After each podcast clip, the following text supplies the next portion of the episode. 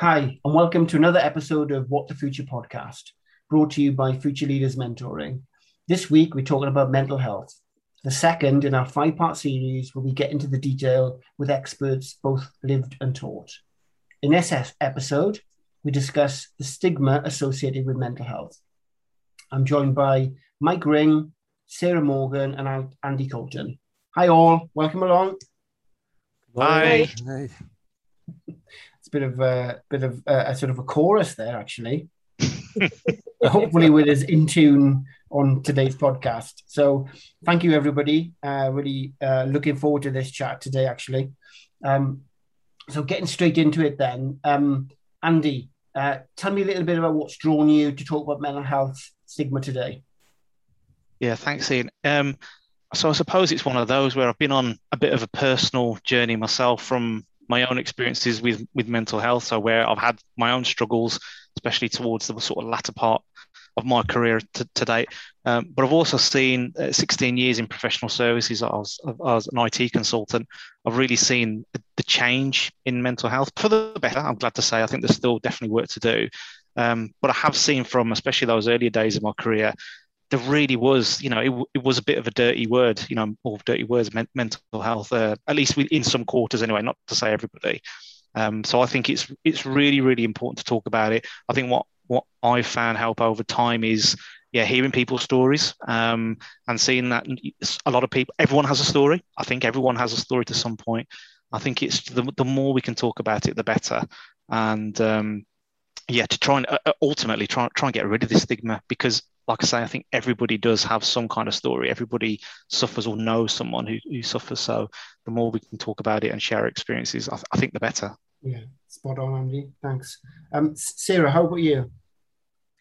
So similar in some ways to Andy, um, my own experiences of working in quite toxic cultures where mental health was um, was seen as a, a, problem rather than something to be supported and, and people helped. And the recognition that workplace stress can lead to fairly significant mental health um, problems and issues if it isn't handled well. And the flip side of that, that I get really frustrated with at the moment, is the, the positive mental attitude. I call it the toxic positivity this whole like you know if you if you stand in a mirror and say your mantras everything is fabulous then you know your mental health problems will go away. And there's a stigma around it in that it's almost perceived that by being positive and turning your frown upside down magically everything gets better. And it's really displaying a lack of empathy and a lack of understanding of the depth of the the um, problems that some people are, are encountering. Yeah Spot on. Thank you, Sarah. And Mike, finally, what uh, what's brought you here today? So, what's brought me here is that you know my background is in the NHS as a paramedic, and as a paramedic, you see the sort of the worst parts of people's lives, and when it comes to mental health, it's something nobody ever wants to talk to. And in my career, it was always a term of, oh, just man up, get on with it, or the terms would be they got problem with their nerves. And unfortunately, that if people ask for help earlier, they would never get to that crisis point. Mm. You know, and it's it's always prevention is always much better than cure. Mm. And I think if we can sort of normalize talking about mental health like we would normalize talking about physical health, you know, majority of people would never get into that crisis point. And this is one of the things I teach on the mental health first aid course I do is all about let's just normalize talking about our mental health. Like I would talk about having man flu, which everybody knows is very serious. but you know, I think it's we, we should all just normalize things. Yeah, very true. Um, it's, it's something I said uh, previously. Um, you know, whenever we talk about um, mental health, you never have to say good or bad at the start of it, whereas we really should, because you know somebody's mental health, same as your physical health, could either be good or bad. You know, when you're having a good day, you never refer to it as mental health, a mental health good day, um, whereas we should, because it, it's just it's just one of those descriptions, one of those words that for some reason hasn't needed a good or a bad in front of it, whereas everything else seems to. And I, I, it's, it's it sort of occurred to me, and, and I and I, have always wondered why why that is, and it's almost like that's part of the part of the challenge actually around talking about it. That's a great point because it's a spectrum, isn't it? From awesome mental health to, as as Mike said, that crisis point. And when you're in a, a good place and you're exercising your mental health, um, you as you say, you don't talk about it in the same way. It becomes mental health when it's on the negative end of the spectrum, rather than recognizing the the full spectrum of it. Yes, absolutely. Um, and some of the some of the things you mentioned there, Mike, really, you know, so somebody's got nerves, you know, that some of those medical descriptions, I suppose, uh, and manning up and on all this sort of toxic stuff that you know even even now actually you know still exists. Um, yeah. But I'm seeing I'm seeing more and more um, sort of traditional sort of manly cultures, as it, as it were, being more open to this stuff. So I'm seeing more and more rugby clubs, for instance, previously the bastion of, of male pride and, and, and sort of um, everything associated with sort of um, manning up. Seeing a lot, a lot of those places being uh, exploring mental health and talking more about it. So you think about some of the sports men and women coming back from the Olympics, talking about their struggles openly and you know, checking out because they want to handle their mental health positively. Yeah, most definitely so. And I've been lucky enough to work with the, the Ospreys and the Scarlets with regards the players' mental health. We done mental health first aid with them. And it's quite refreshing to see the guys opening up about their mental health, especially the senior players. And then you have the younger players who are coming through, looking up and saying, okay, so it's okay for me to tell you how I'm feeling. And I think Lloyd Ashley, one of the Ospreys players, he's um, he's really great at guy getting people to open up about their mental health. So it, it is all slowly coming.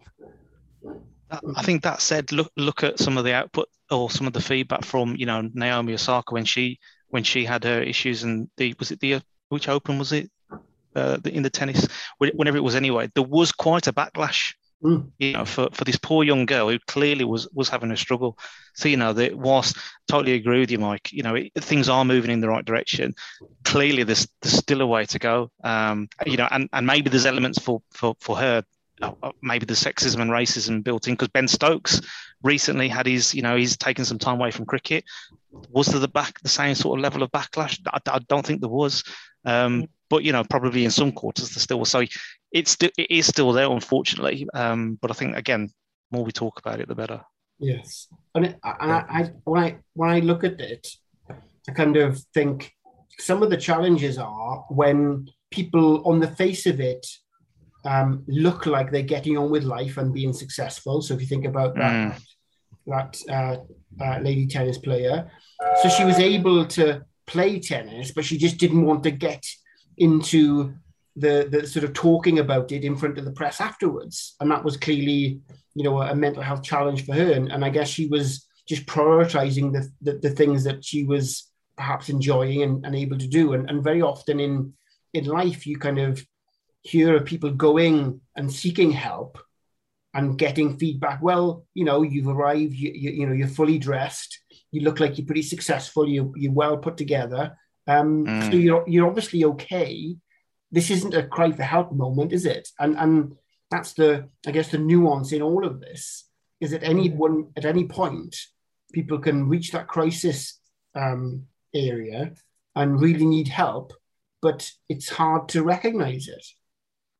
Mm. I've I've had an instance of that, so I take up the time on this one where again where where I had my own struggles se- several years back, and uh, initially I, I, sought some some help through my through my GP, and then eventually through, through the NHS and bless the NHS, you know, they're so inundated with all these things. But I do remember when I finally did get to see someone because uh, in my career, I'm used to talking to people. I'm used to kind of, you know, dressing smart and, you know, ho- holding a good conversation. And, and, and, I was fobbed off a bit because, yeah, she, she, she kind of didn't quite get it that I was really struggling. And maybe I wasn't articulating it. Maybe I was, wasn't making it as serious as, as I did. But, you know, I think even when sometimes people, and not just me, are try, you know, brave enough to try and seek some help. Sometimes because of that exact point Ian that you just mentioned, I think sometimes it's still it's still not there. You know, thankfully I, I, I got to see somebody else, and you know, then they, they were able to help me a little bit further. But um, a lot of people probably would have been turned off at that point and then and then gone away. So you know, I think there's there's always lessons to be learned. You know, up and up and down the spectrum. Definitely. And uh, Mike, do, you know, listen to uh, what everybody said. Do you think this is part of the challenge of, of why there's still a stigma, stigma around mental health? Oh, there is a massive uh, stigma around mental health, and one of the things I do in the course is we, we have this little exercise which I can go through with you quite quickly now. So, for example, say the three of us now we're going for a, a job, and we'd have the final interview stage. We've gone through the assessment center, we've blown it out the water. However, on your CV, there's a six month gap when you were off with a mental illness. So, would anybody here openly admit to the, the interview panel the true reason for that six month gap? Mm. Good question. I really took, good question. Yeah, and I would. I took longer for my maternity leave. I took an extra six months because I was struggling so desperately with postnatal depression, um, and I wasn't ready to go back into into the office. Um, so I left the organisation I was with and and took some some real time out um, before I felt able to go back. And I do talk about that quite openly because um, there's an expectation that you've got you're on that leave. It's for you know nine to twelve months, and then you go back to your old job. And that wasn't what my CV looked like. So I did talk about that but it's still uncomfortable. And I'm talking about it now, knowing that, you know, hopefully thousands and thousands of people will listen to this podcast. Um, and it, it, it is uncomfortable and, and um, challenging, but it's only by us all standing up and telling our stories that people can go, yeah. oh, okay, me too. I'm, I'm comfortable now. I can, I can share. And Sarah, was, was that something you did at, at the time? So did, did, did you talk about the those the challenges you were having, or was it a case of you know spend more time with my family or what did you do at that exact time so now you you're okay talking about it yeah um, so yeah, I, I sought out counselling. I've, I've been in and out of talking therapy for years. I think it's it's a brilliant thing. Um, and it was about spending more time with my daughter, bonding with her in a way that I didn't for the first nine months um, because I was struggling, and getting to the point where I knew that I had the resilience needed to go into an office environment again and, and be able to cope. Mm. Do you find sharing with people, Sarah, that they all of a sudden that they would open up to you as well and sort of share their issues and challenges they've been through? Absolutely. And I think it, it mirrors a little bit what, what Andy and Ian were saying earlier that there is a perception that, you know, I've got it all together. I've got a great family and a great house. I've had a great career. I've got my own business.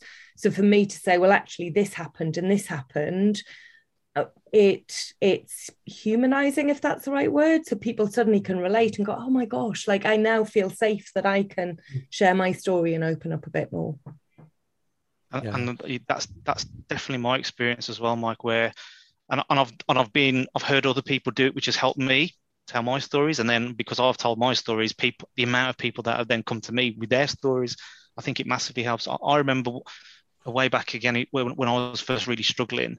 Because um, my organisation, it was it was very much uh, the prevention being better than cure. Mike, to your point earlier, um, the, the prevention unfortunately just kind of wasn't there. Once I had challenges, they were really really supportive. I have to say, but I think there was still a lot of work to kind of get to that prevention stage.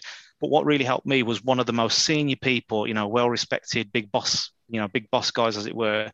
Um, just sitting down with me, basically saying, you know, um, I'm still waiting for the day I get found out you know, and here, here I am, you know, I'm doing pretty well for myself. It, this is how I feel. And, you know, I think a lot of people feel like that. And for me, just to kind of hear that, but yeah, but you're this, you know, this guy who's super and, you know, confident and everything else. And it just goes to show, you know, there's a lot you don't see beneath the surface. And I think, I think the, another thing that's helped me over my time as well is um, it's all, everything's relative you know so someone might have had a tragic tragic time and lost people and you know all sorts and somebody else maybe when you look at the two you know side by side you're like yeah but theirs doesn't compare you know they've not had as much loss but I mean, you know, I'm sure it's the, the, way the brain is. You know, you kind of it's it's all relative, and so I think it's okay not to always, and again, speak from my own experience, not to beat yourself up when on paper your your problems don't seem as bad as somebody else's. It's because it is it is all all relative. Um, Absolutely. yeah and it can be really it can be really disempowering and something that I'll say quite regularly to, to, to clients who are struggling is the, the struggle that you're having with your situation isn't altered and the situation that their experience isn't altered by yours. Like, it isn't comparable. Yeah, mm. very good way of putting it. Yeah. yeah I, like, I like what we've found the last few months, especially as we go through COVID, is people are opening up about their mental health. However, you see the negative side with regard, say, for example, Meghan Markle. You know, she openly admitted that she felt suicidal. Now, if you had a group of friends and all your group of friends, you all you saw them post on Facebook, don't believe a word she says. You know, she's just attention seeking. Now, if you were that friend who is having those challenges, are you going to want to open up then to your friends because you think mm they are hmm. going to judge me exactly the same as they would judge Meghan. So we have these challenges as well. Yeah. And, do, do you know, Mike, I think the, the, the, question you ask there around, you know, would you disclose? It's a it's a really challenging question. I've been thinking about it while everybody else has been talking, and I'm I'm not sure I would be strong enough in all cases to to share. Actually, I think it would de- it would depend on how I felt the company was. And if, if during the interview process, I felt there were some red flags around supporting mental health and culture, I probably wouldn't share. But I would hopefully also be strong enough to turn down the offer. Mm-hmm. Yeah. Um, and and I haven't always done that. I've, I've I've often found myself in in cultures that were pretty toxic, um, and wondered why I didn't spot it beforehand. Um, you know, sometimes you've got bills to pay. You've got to get on with it, um, and and that's not a great place to be because um, it's it, it you know you you have to be uh, sort of mentally strong enough to say no to something, but also financially strong enough. I think because you can you can say this isn't a good environment for me, but it could be a much worse environment if you if you can't pay your mortgage, if you can't if you can't pay your gas and electricity bills. So mm. so there's definitely a balance there. So I, I, I, I would probably find myself in a situation of weighing all of that up very quickly in my head before saying yes or no. If I thought there was a there was a leadership lesson in there and say, well, you know, I'm Ian. I struggled with mental health, and there was a great story there to, to share. Yeah wonderful. If I didn't, then I, I probably wouldn't, being completely honest. That's really interesting the the the red flag uh, thought around it as well. Because what I was thinking as you were sharing that, Ian, was what a good way of getting to the nub of how that company feel about mental health. If by sharing it you get a reaction that gives you a really clear message that this is not going to be a safe place. Mm. Um, you know, it's a potentially a good... good way of reading that out. Yeah. Yeah, I think so. Just I'm reflecting on all of your thoughts now. So my initial thought, Mike, to your question was similar to Ian. Even though you know I'm, I've been through my own journey and you know talked about it openly. I'm not sure. I'm not sure I would. I'm not sure I would talk about it. Having heard what you just said, Sarah, now I will. I think you're absolutely right because why you're setting yourself up otherwise, but potentially for failure. So, yeah, I think um, that's that's a really good way of looking at it. You know, trying it's almost testing the water, isn't it? So, um, so yeah, obviously, you need a bit bit of bravery to do it, but yeah, absolutely, good good shout. Turning the question around, Mike, and, and just looking for some advice here. Um, is is it a good interview question actually to, to open up the conversation about mental health. So so if I if I'm interviewing for somebody now and I'm trying to get across to them, um, you know, this is the culture we we're trying to develop. Is it is it a question worth asking, a, a scenario worth asking to open up the conversation on mental health without asking, have you had any mental health challenges? It is a, it is a very good uh, opening However, it's, it depends where on that journey that person is with their hmm. mental health at that given time. Because some people could be at the beginning and may not feel strong enough to want to open up. However, they could be right at that end of that journey, thinking, damn, I'm, I'm strong and I want to promote her, where I've been. I've come from a place of real weakness to this place now. I am strong. I am proud. I've got through it, and I want to help other people. So yeah, it is very good at opening up without asking directly that they may want to share with you. Hmm. So it's, it's Yeah. a very good opportunity. is is there also a, a caution there around asking the question getting a great answer but then if that's the candidate that you turn down then potentially coming back and saying oh it's because of this that you turned me down rather than because of that This is when it comes to interviews that we make sure that we are clear and concise with regards we stick within all of the legal parameters that we questions Mm. that we are allowed to ask at interviews and Mhm. questions we are not allowed to ask yeah you know so as long as we stick within those parameters you know it's going to be a safe place to have that conversation. You know Yeah. uh, for example i did some work with a, a large government department where this young girl openly admitted that she lied at her interview because she had depression and she didn't want to tell this the, the company about her depression. Nine months down the line she openly admits to her boss that she lied. She still keeps a job but what her boss did then was put things in process to protect her that her depression wasn't exacerbated by the workload. Hmm. Mm. So it was an advantage that she finally told them what had happened, her problems, and he said, Right, okay, if you have issues, we will do this. And you know, it is it was a win-win for everybody there. Yeah, Mm. it's a great story. And so, so thinking about how we turn turn this around, then. So, um, my blunt example there of asking a question at an interview stage uh, to, to allow the conversation to start, but how you know how else can we start to turn things around? You know, Sarah, what are, what are your thoughts? How can we start to turn the tide even more than it is at the moment? So I think it's around storytelling. You know, we we've all shared our our stories and talked about how we have been um, emboldened and heartened by hearing those stories. So you know, the more we can all talk about it, the more we can all talk about our own experiences, the more it becomes safe to do so. Encouraging people to become more self-aware. So thinking around um, within the workplace being aware of how you're perceived by others, how you perceive others, how you can display more empathy in in those working environments, um, and calling out poor behaviour. So you know we've talked a bit around the toxic workplaces, um, but it's sometimes it's the microaggressions rather than something that's really apparent, but calling it out. Those of us who are in a position to to see it and feel strong enough to say, "Hang on, that that wasn't okay." Um, and again to start to normalize that and i think the final thing we talked about a little bit earlier about um, mental health being a spectrum not a binary talking about good mental health and what we do to improve our mental health. You know, we talk about going to the gym we talk about going for a run we talk about eating healthily.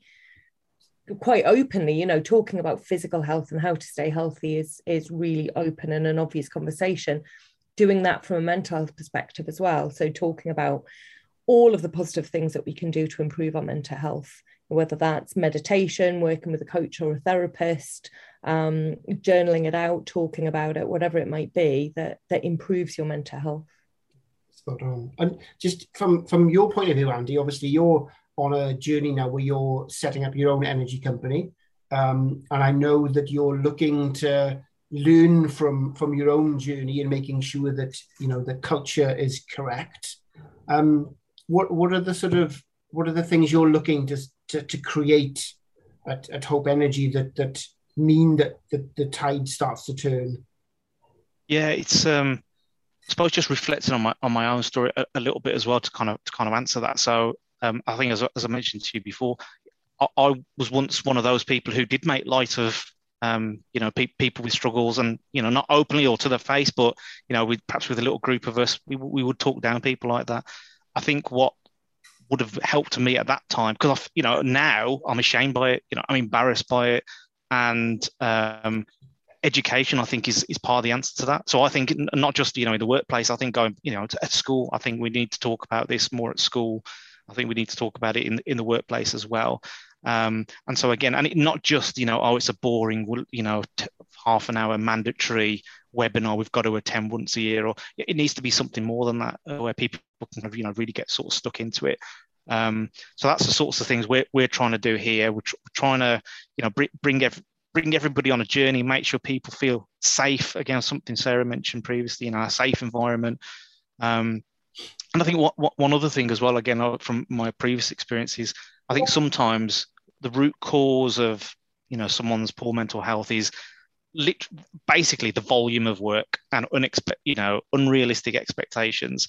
Uh, you know, the, to sort of offer or oh, here have a free yoga session or you know do some mindfulness. Here's an app.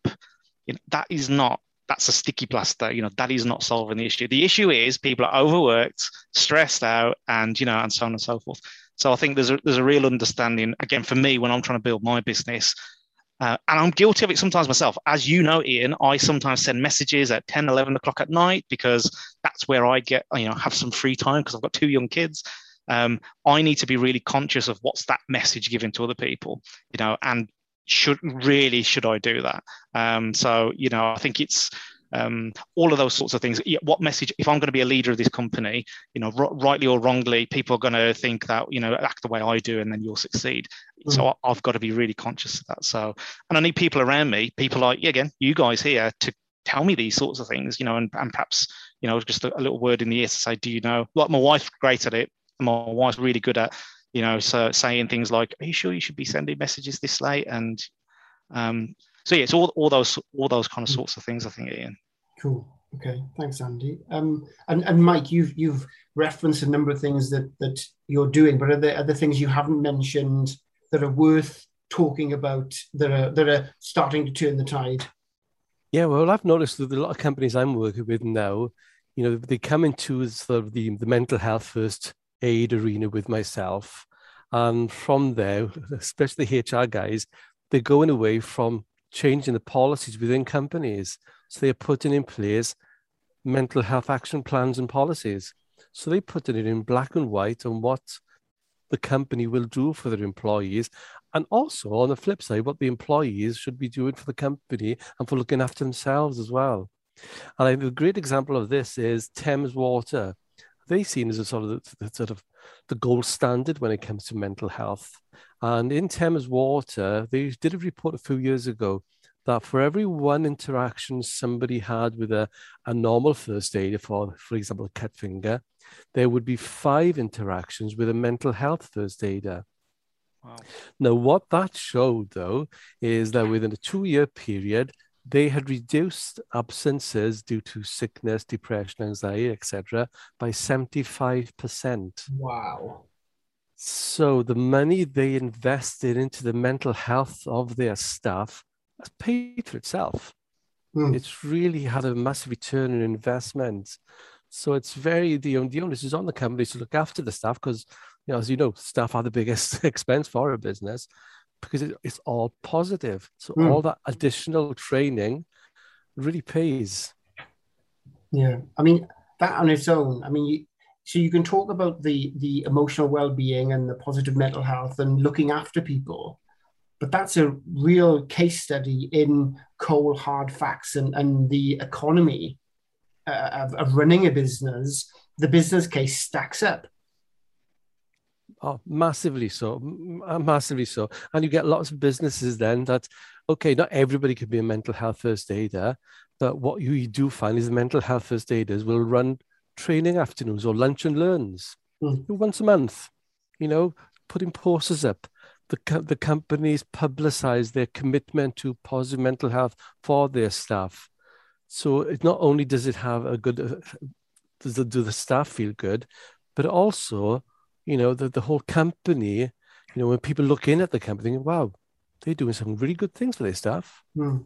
And and, yeah. and I think as well, Mike, like just to kind of follow on from there, re- really, if we're ever to solve this sort of problem, it, the bottom line, if, if there's a if there's a reason to say, and this will help improve your bottom line, which is exactly what you've just demonstrated, that is going to resonate with some with some people. Because um, I think there's a, there is an element, you know, I'm pretty sure most organizations would say yes we take mental health seriously. Yes you know we're gonna we've got a policy. Yes we've done this that and the other. But you know when push comes to shove there'll be a number that still don't get it will still not necessarily you know invest and, and so on and so forth unless there's a there's a you know oh, and you know maybe this is kind of like by hook or crook we'll we'll get there unless there's a you know a good reason to doing it. And you know the pound note could be could be the reason. Whilst it's sad and disappointing let's be realists you know if that can if that can help let's let's do that. So i think stories like that need to be shouted as far and wide as as they can.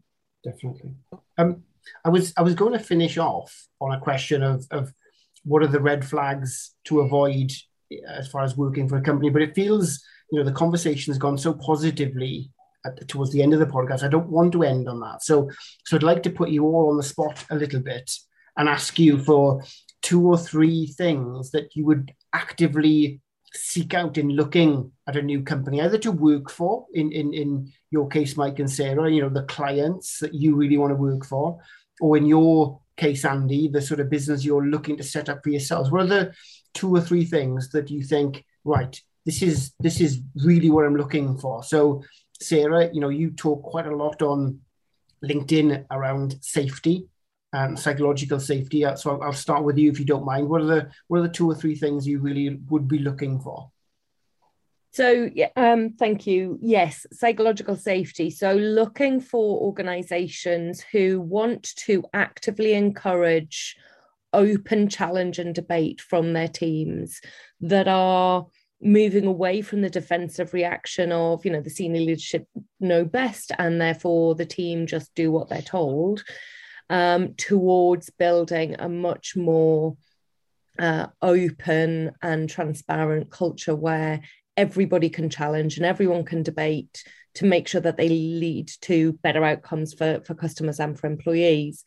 And that isn't to say that you know everyone gets to to have a say in its its um, decision by committee in every situation but that where organizations are genuinely encouraging that that open debate and, and transparency and where they are um, humble enough, have that humility to accept when they've got things wrong and put their hands up and say, you know what, we've learned from that. Uh, where people are encouraged to make mistakes and learn from them, whether that's you know technical, fail fast, agile methodology, or actually on the the leadership side of things as well, and to learn from from where they've got it wrong and to to do it better next time. Cool. Thank you, Sarah. Um, Andy, what about you? Yeah, I think um, obviously everything Sarah said, 100% agree with. I think for me, for, for, on the taking it from what we're trying to do, you know, the business we're trying to set up ourselves.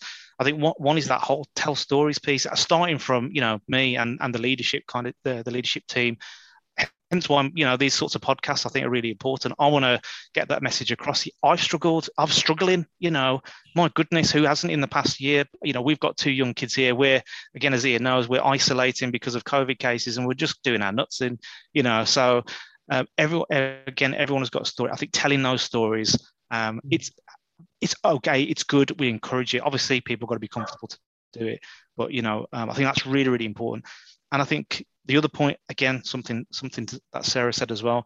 I think I have seen too many times in the past where people haven't been punished probably isn't the right word, but called out or re-educated or whatever the term is, where where some something has gone wrong, somebody has done something wrong, and you know that I don't I don't necessarily feel that's always been taken as seriously as it could be. So I think for us, you know, we want to get the right advice. And again, it's it's people like Sarah and Mike, you know, it's people like yourselves who've got this kind of insight and experience and knowledge. You know, we need to have some of that in our in our organization to make sure, you know, we're doing things right. And again, it isn't the case of, oh, we're the leadership team, we we know best, because we absolutely know we don't know everything.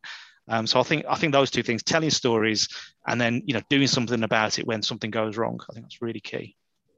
Thanks, Andy. Um, Mike, anything else to add? I mean, there's a lot of stuff they both covered there. They're not left yeah. you much much room to breathe. it's okay, but I think it's refreshing what Andy said. It's that you know the senior leadership team don't know everything, and when we do talk about the training, I get so many companies I work with who just want their senior leadership team trained in sort of mental health first aid. Where then are you going to have the young apprentice who's 17, who's working on the shop floor, wanting to talk to one of the SLT about the challenges they are facing. So I think it should be a broad spectrum across everybody within a given company that who is able and capable to do this training or be able to, uh, to talk about their own mental health. Cool. Thanks, Mike. Um, so that's that's the end of, of this week's podcast. It's again another podcast that's flown by. Um, I, I'm really like excited by where where we can go with with, with this conversation actually, um, and uh, thankful and grateful for for you all sharing your own stories today. Um, and hopefully there'll be somebody listening at the other end of this that will listen to your stories, take some of that advice, open up, um, wonder if their companies are going down this road and maybe ask some questions of their own companies as to what they're doing. You know, are they talking with a Mike Ring or a Sarah Morgan? Are they looking to adapt adopt an Andy Colton approach to, to running their business? You know, that's the that's the thing for me is is getting people to listen and, and, and hearing your story. So thank you all for your time today and your, expertise and your experience. It's you know it's um, truly humbling to, to listen to you all and, and and and get some inspiration from you. So thank you for that. Um, if you want to hear more from us, you can subscribe to us on Spotify and Apple Music. And to stay up to date with our other content, please follow us on LinkedIn nice timing for the car to park there. Classic working from home uh, content there. Um, or, of course, if you want to become a mentor um, or looking for a mentor uh, from Future Leaders Mentoring, please go to our website, futureleadersmentoring.com, and tap the join us button. So, until next time, thank you all for listening. I hope you take some inspiration, as I have, from Mike, Sarah, and Andy today. Goodbye, all. Thanks, everybody. Bye. Thank you. Bye. Bye.